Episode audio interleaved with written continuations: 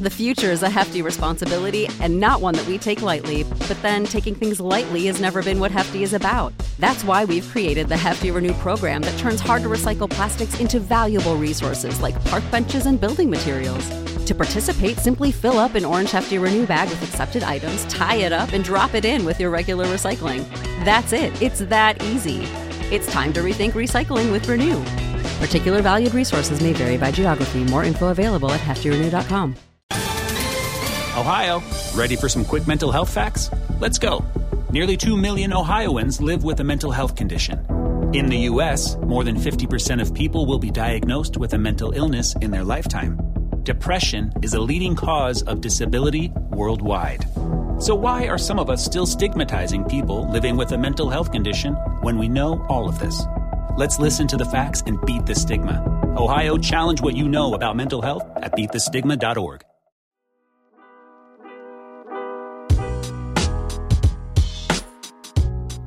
Welcome into Duval Daily, presented by GenJag.com. I'm Jordan de Lugo. Thanks so much for tuning in here on Monday, April 24th.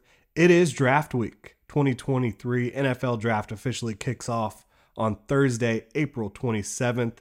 We're going to talk about five big things that you should know uh, for the Jaguars heading in to this 2023 NFL draft. We're going to do it right now. Jaguars, they hold nine draft picks heading into this 2023 NFL draft. First round, Thursday night, second and third round, Friday night. The rest of the draft, rounds four through seven, on Saturday. Again, the Jaguars hold nine draft picks. They have one first round pick at 24 overall. They also have 56 in the second round, 88 in the third round, two fourth round picks at 121 and 127. They do not have a fifth round pick thanks to the Calvin Ridley trade. Uh, 185 is their next pick. Then they have 202 and 208, all three of those picks in the sixth round, and one seventh round pick at 226 overall. So nine total draft picks for your Jacksonville Jaguars heading into this 2023 NFL draft.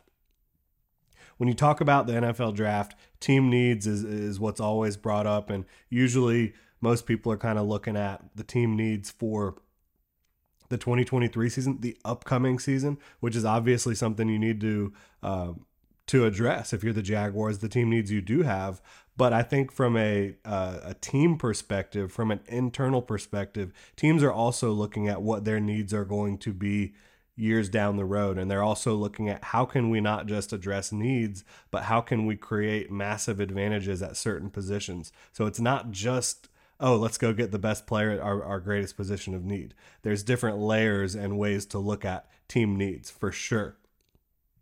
Now, for me, when you do look at team needs for the Jaguars, they only need one starter for 2023. And to me, that's at nickel. They did bring Tre Herndon back, but Tre Herndon is a guy you've seen over the years, maybe not a championship caliber third corner for your football team. Uh, in my opinion, I think that's been proven out over the course of his career, which has been an impressive career, right? A former undrafted free agent who's made his way in the NFL for the Jaguars, but probably you don't want him in your starting lineup. At least that's my evaluation of the situation. So you need a nickel corner, right? I think that's clearly the biggest need on the team. Um, the team also for 2023, they need rotational pass rushers both on the interior and on the edge. This is a team that lost Arden Key. Dawuane Smoot has not been re signed and he's dealing with an Achilles injury. Uh, th- there's a lot of snaps to be replaced when it comes to pass rush for the Jaguars. They do expect a jump from Travon Walker, no doubt about it. They also expect to have Devin Lloyd playing a little bit more on the edge in a pass rush role. And of course, they have Josh Allen back, but on the edge, I think you could use another rusher or two on the interior. You do have Roy Robertson Harris. You have Foley Fatukasi. You have DaVon Hamilton. The only real pass rusher of that group, in my opinion, is RRH. You also do have some depth, right, with Adam Gotsis, with a couple of the free agent signings you made. But Uh, I think that you could definitely upgrade that interior and edge pass rush for 2023. You talk about getting into the playoffs, you talk about winning games late in the season. You're going to need to be able to affect the quarterback. And of course, you might do everything you can and then some to address your pass rush. Might not matter against Patrick Mahomes. We saw that last year Uh, you know, the Jaguars couldn't get after him in the two games they had against him. The Eagles couldn't get Patrick Mahomes to the ground in the Super Bowl. So much easier said than done. But uh, getting through the rest of these Jaguars needs, I think tight end depth is certainly a question. You do have Evan Engram, who has not signed his franchise tag. Trent Baalke said last week they're working towards a long term extension. They expect to get that done, but they're not quite there yet with Evan Engram. Um, beyond Evan Engram on the roster, Luke Farrell has a little, little bit of experience. He's more of that traditional inline tight end who can go out and catch passes for you, but you feel more comfortable blocking. And then they also have Gerrit Prince, who's more of a move tight end, uh, an athletic guy who was a rookie last year, didn't really make any sort of impact for the Jaguars last year, but um, another guy that is on the roster. So Beyond Evan Engram, there's no real experience here, and Evan Engram hasn't even signed his franchise tag or agreed to a long term deal yet. So that's still a little bit up in the air. I think tight end depth is a need, and I just think maybe tight end of the future, right? You don't know the long term uh, plan with Evan Engram at this point. At this point, he would not be a Jacksonville Jaguar after the 2023 season. So I think tight end is certainly an interesting one. Um, beyond nickel at in the back end of this Jaguars secondary, I think just corner depth in general is a bit of a question for this football team, right? You did address it with uh, Buster Brown last year in the draft, with Gregory Junior in the draft. You also brought back Tevaughn Campbell and, as I mentioned before, Tre Herndon. But um, do you feel really good beyond Tyson Campbell and Darious Williams? It's hard for me to say yes uh, with this cornerback group. So I think adding another corner or two could make sense beyond just going and addressing the nickel spot. Uh, I think offensive tackle. Is it a need right now? No. I mean, you have Cam Robinson who has had injuries over the last couple years. You have Walker Little, so you have two quality starters. You brought in Josh Wells, who's a quality swing tackle. So is it an immediate need necessarily? In my opinion, no. But is that a position you could look at uh, the Jaguars trying to kind of bolster long term? I think so. Kind of bring in a younger offensive tackle to come in and be a starter of the future, whether that be with Walker Little or Cam Robinson. Cam Robinson, there's a team out in his contract after the 2023 season. Uh, Walker Little will be going into his third year of his four year rookie deal in 2023. So there's definitely um, some questions long term at the offensive tackle position, but not a short term need. But again, teams, they're, they're a lot of times looking ahead when you talk about the needs. So I would not be surprised if offensive tackle comes off the board at some point for the Jaguars either. Uh, when you look at the deepest positions in this class, for me, it's cornerback slash nickel, it's edge, and it's tight end and and running back, of course. Uh, the Jaguars are not in need of a running back by any stretch, but if they wanted to add a running back, at some point in this draft, they could certainly do it as well. Ton of depth there. But when you look at cornerback, nickel, edge, and tight end, I don't think it's a coincidence that the Jaguars decided not to reinforce those units much so far in the 2023 offseason. I think they're looking at this draft as a way to upgrade those units uh, in a big way. Again, I think there's going to be cornerbacks and nickels well into day two and into day three that are going to end up being quality contributors at the next level. I feel at edge, you have the same situation.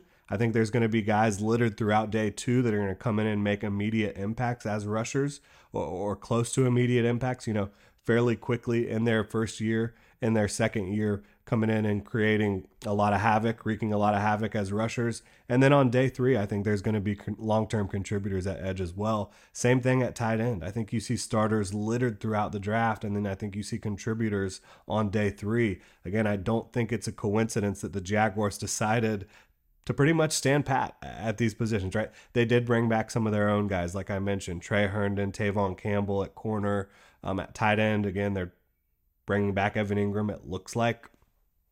This is the story of the one. As head of maintenance at a concert hall, he knows the show must always go on. That's why he works behind the scenes, ensuring every light is working, the HVAC is humming, and his facility shines. With Grainger's supplies and solutions for every challenge he faces, plus 24 7 customer support, his venue never misses a beat. Call clickgrainger.com or just stop by.